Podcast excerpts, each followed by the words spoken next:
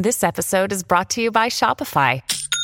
Forget the frustration of picking commerce platforms when you switch your business to Shopify, the global commerce platform that supercharges your selling wherever you sell. With Shopify, you'll harness the same intuitive features, trusted apps, and powerful analytics used by the world's leading brands. Sign up today for your $1 per month trial period at shopify.com slash tech, all lowercase. That's shopify.com slash tech.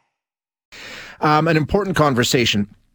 We've talked before about um, the case of Amanda Todd, and you might remember that case. It gave us all uh, a far too tragic lesson in just how dangerous cyberspace can be for our kids. Todd, of course, was the victim of sexual exploitation that eventually led to her taking her own life. Her tormentor, a Dutchman, recently given jail time, but it, it showed us how we need to come up with some ways of trying to make it a safer space. I don't think you can make it completely safe, but there are some things that we can do. In fact, they've already been done. It's the work of our next guest, Elizabeth Denham, Information Commissioner uh, of the United Kingdom from 2016 to 2021, Information and Privacy Commissioner of British Columbia. Uh, she is a trustee of Five Rights, an international charitable organization that works to put kids' rights at the heart of digital design. She's also an international advisor on this, and uh, we're delighted she has time to join us today. Uh, Ms. Denham, thank you so much for being here. I appreciate your time. Thank you for inviting me, Shay. So this Amanda Todd case, it goes back uh, a decade now. So online safety around our kids, this is this is nothing new. It's something that's been out there and been a concern for some time, right? It has, it has, and Britain has, unfortunately, its own Amanda Todd.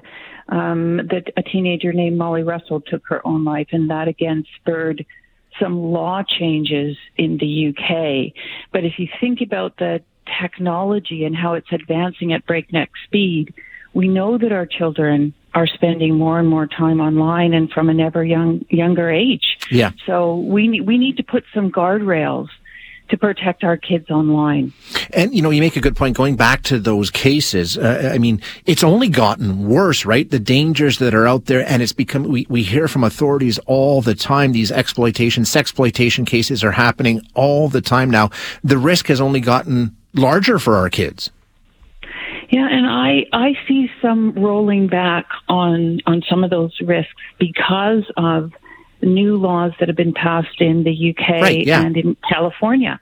And so, and it's not just about sex exploitation, although that is devastating, but there's a lot of other other issues that kids face online that they don't face on the offline world.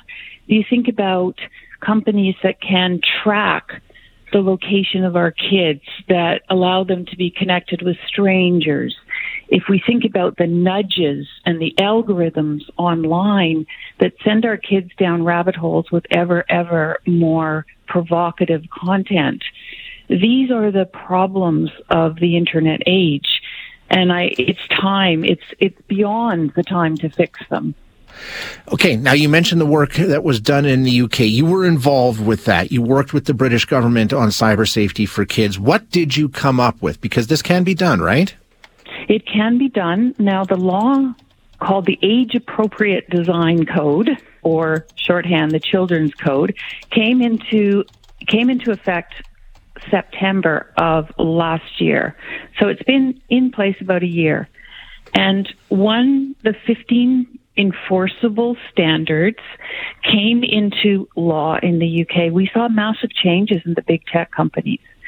So we saw, you know, Instagram banning adults from messaging children, turning off location tracking, um, introducing prompts for young people to take breaks from their scrolling. And Google made some significant changes right away. No more autoplay function on, new, on YouTube. There's a new search engine that is the default for underage users. And TikTok um, made the accounts of users under 16 private by default. Now, these were all changes that were made in response to the code in the UK, which is it's not guidance, it's law, and it's enforceable by the UK Information Commissioner with fines up to four percent of global turnover. So this is um, this is a law with teeth and it's a law that's enforceable. That law has now been copied into California law.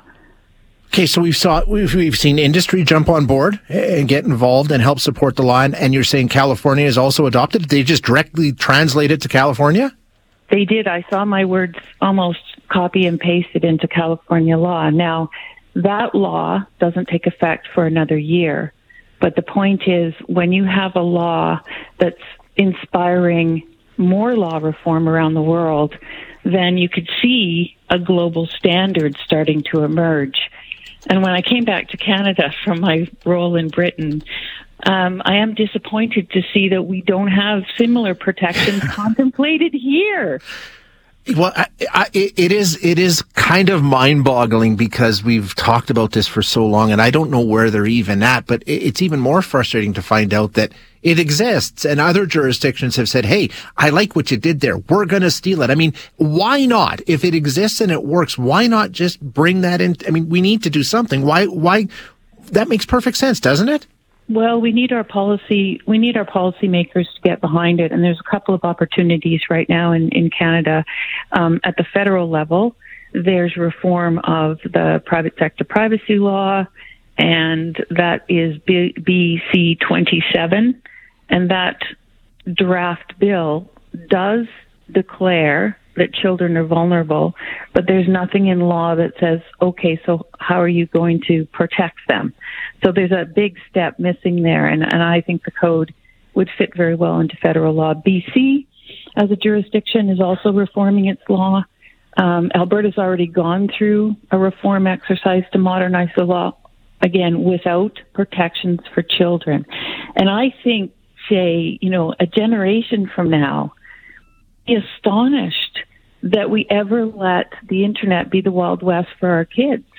Mm-hmm. And, you know, that, that they are tracked online, that, that, you know, they, they become commodities in the way that they are targeted for advertising. So sexploitation is the far, I mean, that is the worst. That's the extreme extreme. But there's a lot of other problems with kids. You know, they do need to have their their default privacy settings on their profile so they can't be messaged by strangers.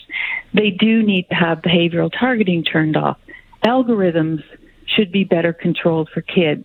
All of these things are possible and and you know when when Britain when Britain developed its its um, design code tech companies said at the beginning, you're going to break the internet. You're going to break our, our business model. But there was so much support for it, and some of the largest companies in the world got behind it, that the, the law works. The age appropriate design code works because it's not designed to keep kids off the internet. Mm-hmm. It's designed to keep them safe on the internet, which I think is the, we, we can't keep kids off the internet. No. They're digital natives. So you need to protect them, and there's accountability for the platforms and the gaming companies and the video sharing companies. Accountability has to be there, but that doesn't leave out the family and the parental responsibilities. Of course. And, and the other thing is, time is of the essence here. I mean, it's not getting any safer on its own. You need to do this, and every day that you don't, um, kids are going to run into trouble on the internet. I mean, that's the reality of it. That is the reality of it, and uh, you know, our kids have I'm I'm really pleased that my kids were they were grown mostly before yeah. the the yeah. age of social media, um, but now I have to worry about my grand my grandchildren. but but seriously, it is like we we protect kids in the analog world. There's movie ratings. They can't buy cigarettes. They you know they can't buy alcohol. And yeah. so why don't we have protections online? And the most innovative companies in the world, you know, the Metas and the Googles and the ByteDance and TikTok, they have they have the tools and they have the innovation to to be able to know who's online and to offer them a safer experience. Yeah, it's uh, it's it just makes so much sense. Um, Ms. Denham, thank you so much for being here today. I really appreciate your time. Hi, it's Shauna, and I might be a bad parent because my kids think french fries are vegetables. Hey, it's Ryan, and I might be a bad parent because I went out for wings when my wife was in the hospital after giving birth. Johnny here. I might be a bad parent because in my house, the tooth fairy gives pocket change. But we're not alone. Len emailed us and said his six year old daughter's Tarzan moment going from love seat to La-Z-Boy by curtains made him more proud than any dance recital. and Andy left his two year old at the rink. All right, guys, I'm sure we're not alone. Like Andy's kid. For stories and confessions like this, make sure you check out our podcast. It's called Bad Parents, and it's available wherever you get your podcasts. I left a glove at the rink.